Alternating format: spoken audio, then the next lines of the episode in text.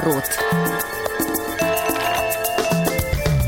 Вы слушаете повтор программы. 12 часов 30 минут в Москве, а это значит, что снова в эфире «Книговорот», и с вами вместе Федор Замыцкий и Глеб Новоселов. И поскольку с нами сегодня нет Василия Дрожжина, кстати, Федя, привет. Да, привет, привет. Да, так вот, поскольку... Давай Васе передадим привет, Дрожжин. Да, давай передадим привет Васе. Вася, привет. Поскольку тебя с нами нет, мы снова сегодня поговорим о творчестве Аркадия Натановича и Бориса Анатольевича Стругацких, но сделаем мы это только после того, как представим команду сегодняшнего эфира. Итак, а, сегодняшний эфир для вас обеспечивает э, звукорежиссер Иван Черенев, а ваши звонки будет принимать линейный редактор Ольга Хасид. Поэтому, если вы позвоните по телефону 8 800 700 ровно 1645 или на skype radio.voz, мы с удовольствием с вами пообщаемся. Я сейчас знаешь, о чем подумал? Что у нас появился третий вечный вопрос. Вот что вперед появилась курица и лицо. Или... И вот э, наш вопрос заключается, а Василия Дрожжина нет, потому что мы говорим о Стругацких? Или мы говорим о Стругацких, потому что нет Василия Дрожжина? Я думаю, когда он появится, мы обязательно его об этом спросим. Вот, так вот, Говоря о Стругацких, вот в прошлый раз нам с тобой не удалось закончить. Я специально посмотрел, на чем закончился предыдущий эфир, и я вот предлагаю прямо а, начать с того места, на котором мы прервались, и потом перейти плавненько к следующему роману цикла. Напомню, что мы в прошлый раз, а именно две недели назад, говорили о а, цикле братьев Стругацких «Полдень, 22 век», и в частности о первом романе, э, даже не романе, а, скажем так, цикле новелл, который открывает вот этот большой цикл, который э, так и называется «Полдень, 22 век». Вот. И мы как раз вспоминали в прошлый раз э, наши любимые рассказы. Э, я как раз говорил о рассказе «Свечи перед пультом», в котором описывается глобальнейший эксперимент по записыванию человеческого сознания на некую матрицу и, скажем так, увековечиванию этого человека. Вот. И говорил о том, что действительно в чем особенность вот этого эксперимента, что действительно задействован колоссальный колоссальный общественный ресурс. При том, что э, если посмотреть на другие произведения Аркадия Натановича и Бориса Натановича, то у них, в общем-то, э, индивидуализм и эгоизм персонажей, он достаточно сильно культивируется. Вот. Примерно на этом мы оборвались в прошлый раз. Не помнишь ли ты, что ты мне ответил тогда? Ох, много хочешь, чтобы я помнил такие вещи. Ну, не знаешь, меня, я, наверное, как раз в прошлый раз не помню, говорил про это или не говорил, но все-таки фантастика фантастика немножечко очень интересна не в том, не в качестве придирки к авторам, а в качестве просто э, вопрос того, насколько э, э, так или иначе угадали или не угадали. Ну, то есть как какой-то уже период времени прошел, и о каком-то будущем, пусть не о 22 веке, но мы можем говорить. И вот некоторые вещи, знаешь, так забавно, это просто забавно, э, бросаются, так скажем, в уши, в глаза. Например, когда э, говорят о том, что разум записывается на миллиард ячеек, да, Помнишь, там вот это вот сказано? Да, а, например, да, да, да, да. сегодняшние процессоры э, в мобильных телефонах, в наших обычных, имеют там по триллиону транзисторов, то есть по триллиону ячеек. Ну, то есть, с одной стороны... И разом бы... до сих пор не записали, да. Да, да, да, да, да, вот, вот такие вот вещи. Или, допустим, говорят про записывание разума э, на миллиард ячеек, то, что нужно куче людей. С одной стороны, этого человек не достиг, но с другой стороны, люди научились там достаточно быстро секвенировать гимном, то есть мы пока не знаем, что с этим делать, пока еще даже не середина 21 века, но мы уже как человечество умеем прочитать человеческий геном, мы умеем фактически выписать себе на листочек код, по которому написан каждый человек. И самое главное, что мы можем это делать не только там э, с людьми, но мы можем это делать, например, сейчас э, с вирусами, ну, вот в связи с последними вещами тоже делают, а в течение нескольких э, месяцев там расшифровывают практически любой геном. И вот это вот, мне кажется, вещь, которую в каком-то смысле предугадали Стругацкие. Э, они, конечно, ошиблись в деталях, но это и не мудрено, да, но при всем при этом само направление и то, что человечество действительно в этом смысле работает, они, безусловно, мне кажется, этот рассказ в этом смысле, он может быть поэтому тебе тоже больше других нравится, в том смысле, что он какой-то самый современный, если хочешь. То есть, если в механическом смысле они э, больше там ошиблись, то как раз здесь э, именно направление, мне кажется, достаточно такое уверенное. А, ну, вот смотри, прежде чем мы перейдем уже к следующему роману цикла, я все-таки еще раз брошу мостик в эфир двухнедельной давности. Вот ты там как раз говорил похожие вещи, я напомню просто. Я говорю, что я, я постарался подготовиться, я переслушал эфир, представляешь себе, на какие жертвы я пошел. Слушай, я много переслушивал, но вот именно этот не переслушал.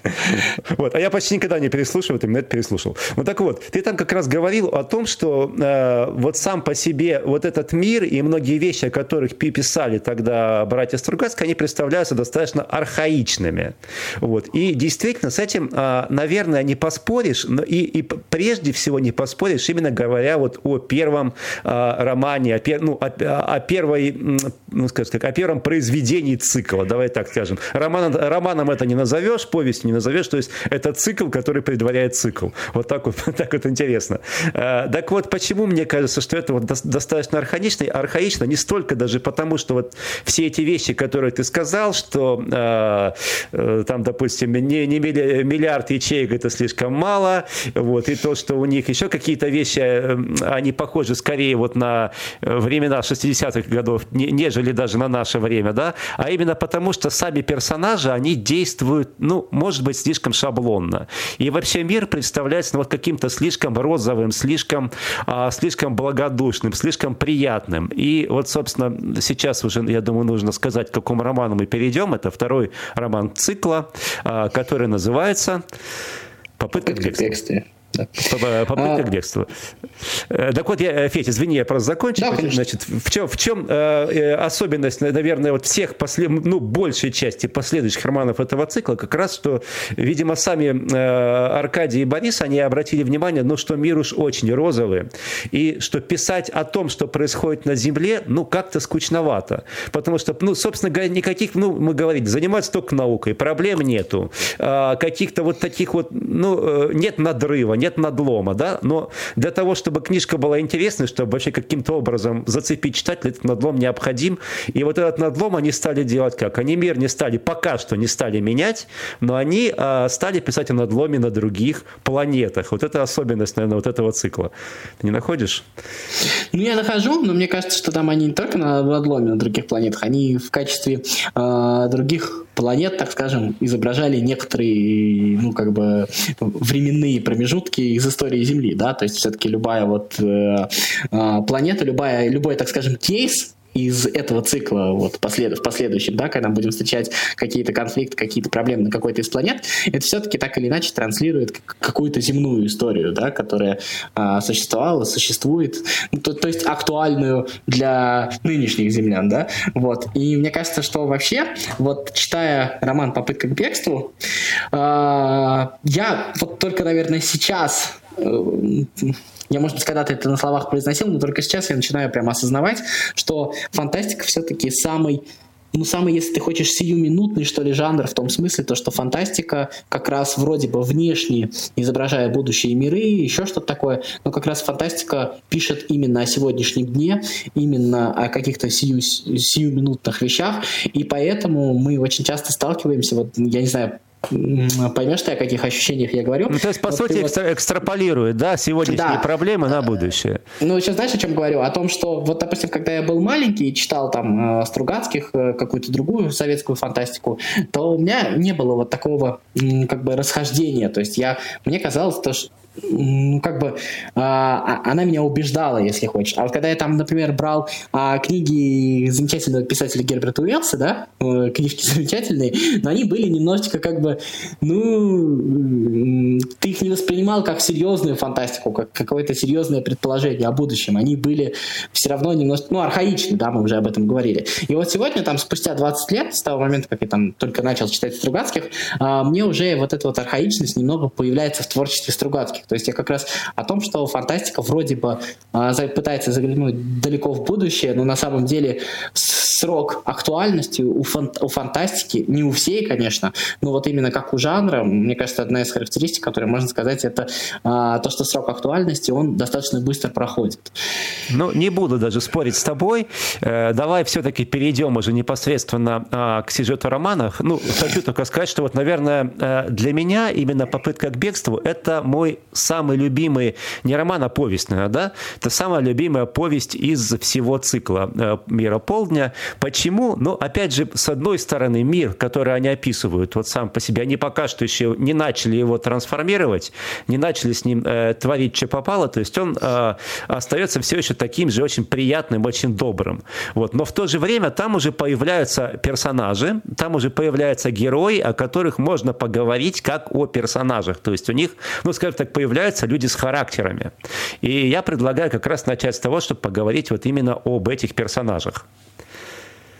Ну, и ну давай, давай наверное, ну вот да. э, мне как раз, если вот как, какую-то общую, прежде чем конкретики приведем, мне как раз вот, я, получается, наверное, третий раз читал эту повесть, да, ну, повесть, наверное, все-таки небольшая, а у меня как-то как, как раз, наверное, этот раз был самый неудачный в том смысле, что э, мне почему-то вот, э, ну, наверное, потому что я читал уже не первый раз, я почему-то начал замечать какие-то э, слабые места, возможно, и как раз меня немножко ну, даже оттолкнуло, что ли, от себя. Хотя при этом я с тобой соглашусь, какие-то очень сильно романтичные, очень хорошие вещи есть. Но вот, допустим, э, вот этот вот э, конец, вот эта вот э, отсылка с главным героем, вот Саулом, о котором мы сейчас поговорим, она мне показалась mm-hmm. какой-то какой-то совсем попсовый, ну, что-то а вот современное российское фантастическое кино, знаешь, снимают как-то, как-то мне показалось слишком просто, почему-то в предыдущие разы мне так Но казалось. опять же, это к вопросу, к вопросу о том, что а, а, вот тогда, в начале 60-х годов, а роман этот вышел в 1964, по-моему, году, если я ничего не путаю. А вот тогда еще, ну, считайте, 20 лет со времен войны прошло, и это тогда еще было несколько да, да, да, да, да. актуально, чем сейчас.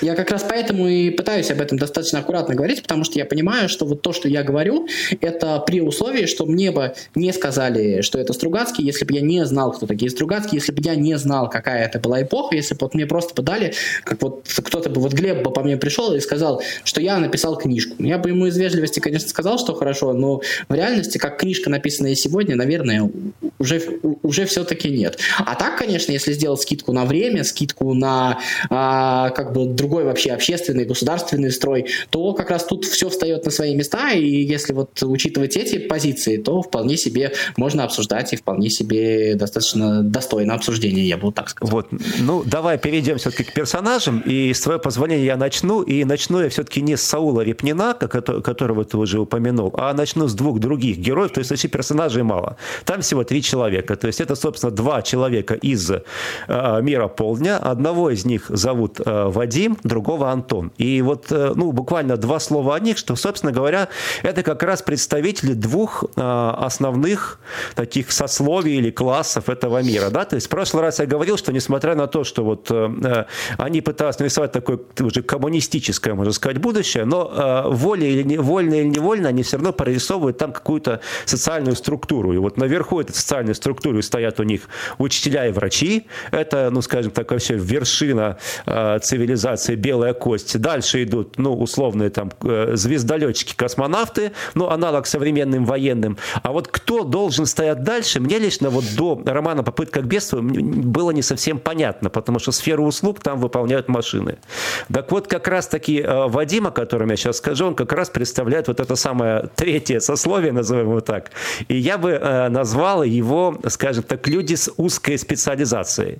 Э, так вот, специализация Вадима – это так называемая э, э, струк, как, как, как он говорит, структуральная лингвистика. лингвист. Да? Ну, структуральнейший лингвист, как он себя называл, да, такой структуральная лингвистика – это, значит, наука, изучающая, судя по всему, языки иных цивилизаций.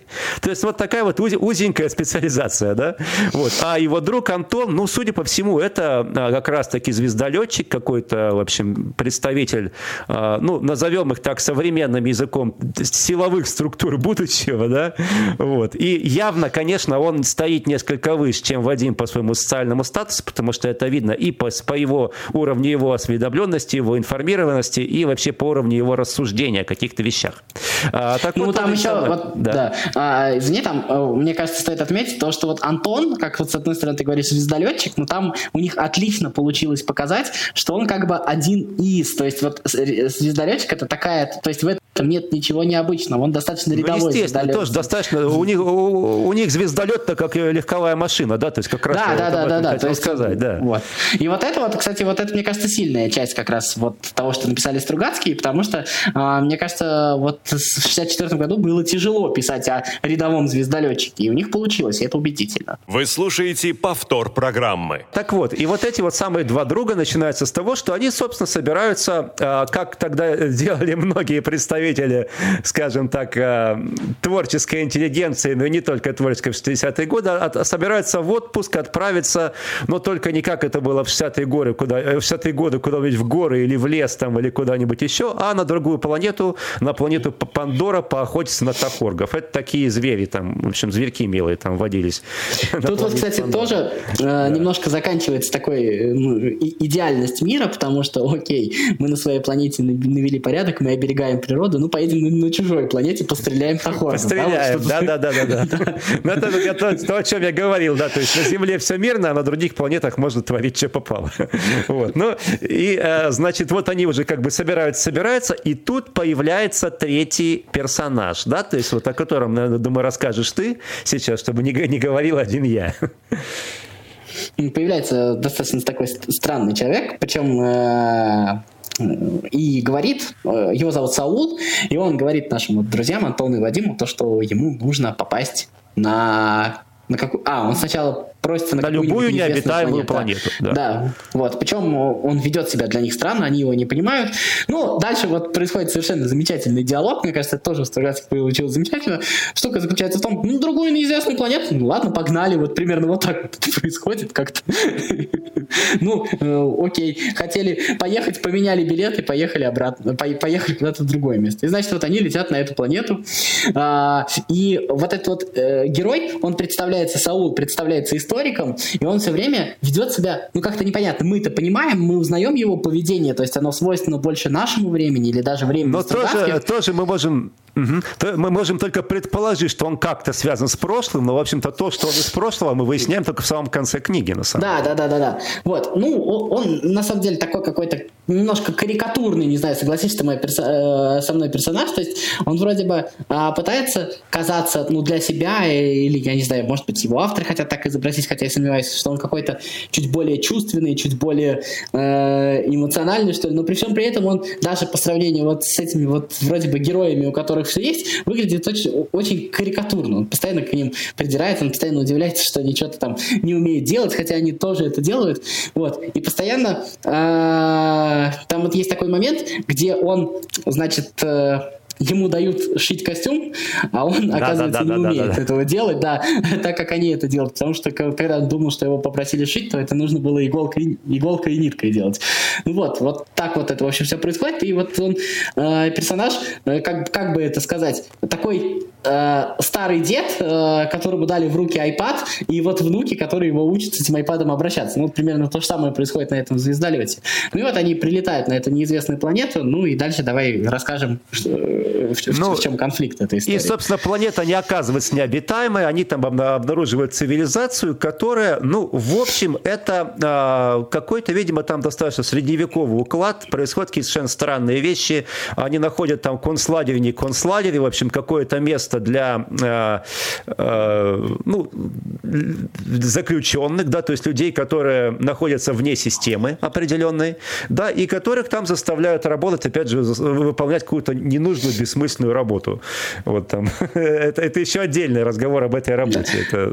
Ну, я думаю, что тут прям всю книжку пересказывать наверное, не стоит, как бы, может быть, кто-то да. почитать, да. Вот, но, но самое интересное, что как раз в этой книге впервые, ну, наверное, они еще и в первом цикле, да, были, но в этой книге мы прям видим ярко их следы, вот эти вот странники, а, которые будут дальше по циклу вот идти, да, э, существовать там, потом и люди сами станут странниками. То есть вот, вот эта вот история с какой-то... Ну, то есть это вот такие такие персонажи, которые как бы просто упоминаются везде краем, но они все время вот эти странники да. присутствуют. Такая такая тень, которая нависает над миром. Там такая интересная со- социология во всей этой истории есть, то что а, вот, допустим, в полдни, вот в первом цикле мы видим то, что человечество сначала там покоряет, находит другие планеты, потом находит других существ, но не разумных на других планетах, то есть доказывает наличие жизни, потом дока- доказывает наличие разумной жизни, да, и потом а, все чаще и чаще появляется, ну, как бы понимание, что есть какая-то, находятся следы какой-то цивилизации, которая, которая круче более, нашей, да. Да, более древней, чем человечество, и она, скорее всего, круче, ну, в крайнем случае, точно равна нашей, то есть это очень сильная цивилизация. И понятно, что вот все вот дальше будет происходить, вот будет сводиться э, к этой вот э, встрече, которая должна произойти. Там, правда, в дальнейшем в цикле немножко по-другому случится, но это, но это не принципиально. Вот. И тут вот в полдни, ой, в попытке к бегству впервые встает вот эта вот проблема, которая дальше будет вставать, э, ну вот так скажем, через все творчество Стругацких происходить. Это как раз проблема э, вмешиваться или не вмешиваться в процессе, происходящее вот в том обществе, э, ну вот в открытом обществе, туда, куда попали наши герои. То есть они там видят со своей точки зрения несправедливость, и с одной стороны есть какая-то, какие-то вот вещи, на которые как бы нормальный человек смотреть ровно не может, как то, как людей унижают, то, как ограничивается человеческая свобода, но с другой стороны есть законы исторического развития, да. То есть а, нужно, которые... ли, нужно ли вообще соваться со своим уставом в чужой монастырь? То есть, то есть, да, это, кстати, вот нужно, нужно снова вспоминать 64 э, год, и это проблема, которая в мире на тот момент была достаточно актуальна, потому что на тот момент как раз сворачивалась вся история с колонизациями, э, в общем-то, более развитые страны уходили из своих колоний, э, а, впоследствии, наверное, как бы все на тот момент этому радовались, последствия случились, в общем-то, не везде предсказуемыми, но я про то, как раз, что вот эта вот история, она была на тот момент для мира актуальна, и мне кажется, что вот этот вот вопрос, который гулял, так скажем, в головах умных людей, а они его как раз вот на странице вот своих книг и перенесли, и вот на протяжении всего цикла они, безусловно, присутствуют. Вот этот вот вопрос вмешательства или не вмешательства. Вот, ну, давай вернемся э, все-таки к нашим героям, да, и именно к Саулу, потому что, мне кажется, еще одна из важных вот таких, ну, если не тем, но вот таких вот экспериментов, которые они проводили э, в своих книгах именно в, в этом цикле, но и в ряде других, это именно помещение человека из одной социальной среды э, в чуждую ему социальную среду. Вот здесь как раз речь идет о Сауле, который вначале оказался э, в мире полдня, э, прибыв, э, мы об этом не сказали, из века 20 причем не просто из века 20 а из времен времен Второй мировой войны. Вот. И а, вначале он, насколько вот ему оказывается мир полдня непонятен, и вот ты упоминал, что он там не понимает, как теми или иными гаджетами пользоваться и так далее. Вот. А с другой стороны, насколько Саул оказывается гораздо более гармоничен, насколько, насколько лучше он понимает а, вообще ситуацию и въезжает в то, что происходит на а, вот этой планете, которую они назвали Саула, да, а, насколько лучше он въезжает, чем, а, собственно говоря, жители мира полдня, Антон с Вадимом.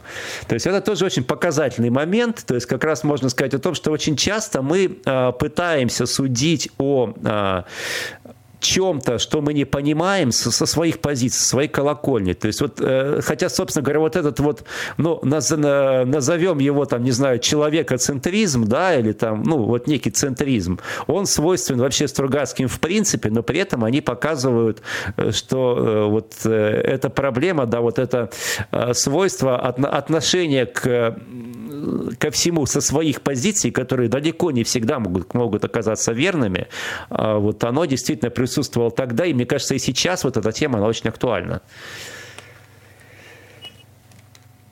Ну да, как раз э, мне кажется, что вот это вот человек-центризм, там еще есть же, понимаешь, на самом деле, с одной стороны, вот мы постоянно видим вот этот вот конфликт внутри самих Стругацких, которые говорят о том, что с одной стороны, как бы вроде бы нужно не вмешиваться, потому что есть естественный э, процесс, но с другой стороны, мы впоследствии всегда видим а, героев, которые это делают, и мы не можем про них сказать то, что они однозначные дураки, потому что, ну, потому что есть вещи, в которые невозможно не вмешаться. Стругацкие это тоже постоянно говорят.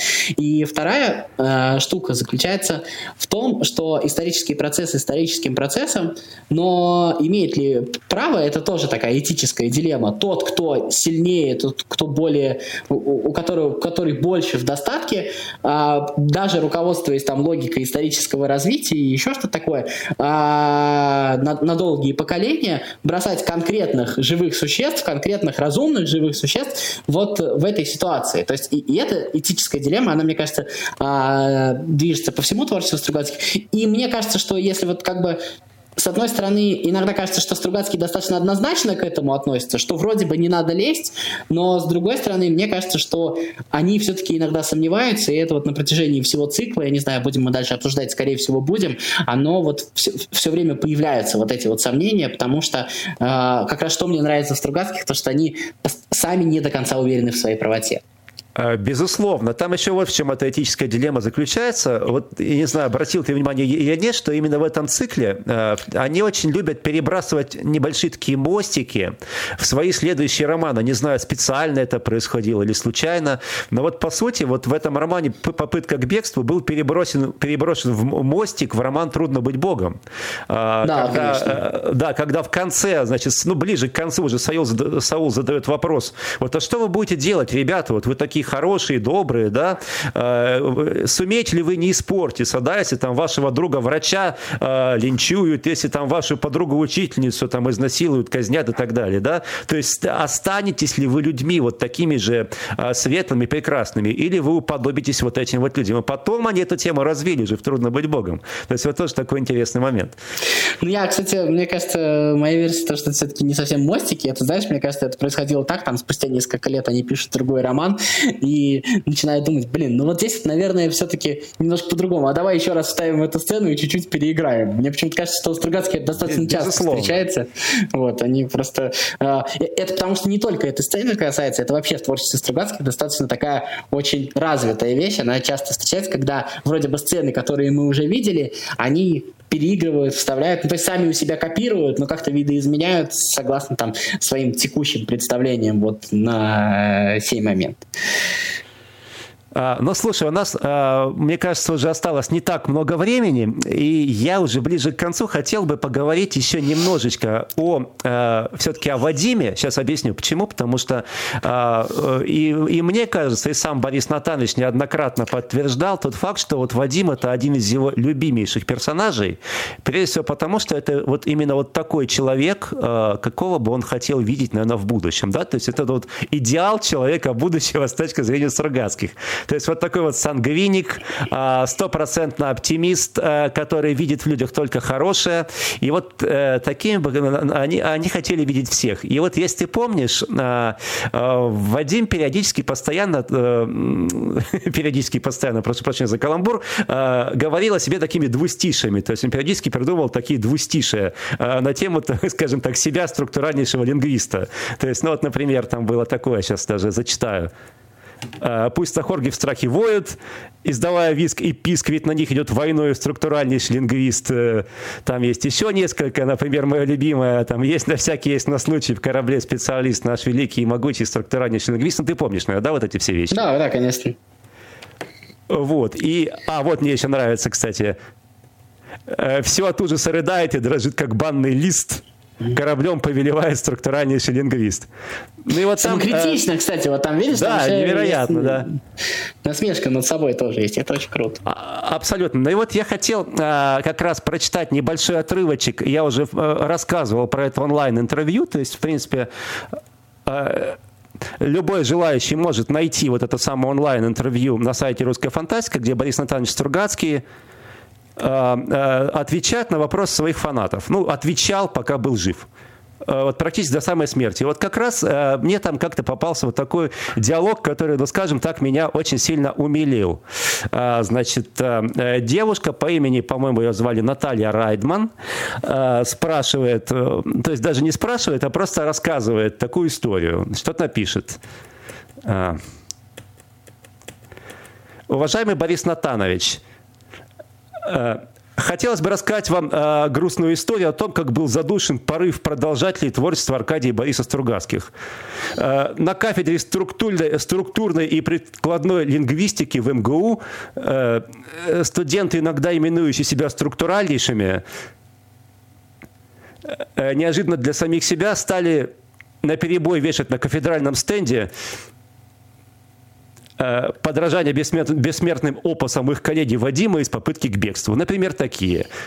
Э, коридоры, а, коридоры оглашает крик бомза и стали свист. Э, так диплом свой защищает структуральнейший лингвист. Э, значит, ну и, на, и так далее. Да? Те, значит, и как пишет вот Наталья, что, э, к сожалению, этот порыв был прерван Камноедовым местного пошиба, значит, женского пола. Ну, Камноедов – это герой э, Стругацких из другой книжки, для тех, кто не знает. Значит, и даже зав кафедры значит, вынесли порицание за неправомерное использование кафедрального стенда. Да к чему это все рассказываю, что Борис Натанович тут же подхватил эту игру и написал четверостишее. Пусть срывают, пусть снимают, путь на наш труден тернист, не сгибаем, э, не, не славляем, структуральнейший лингвист.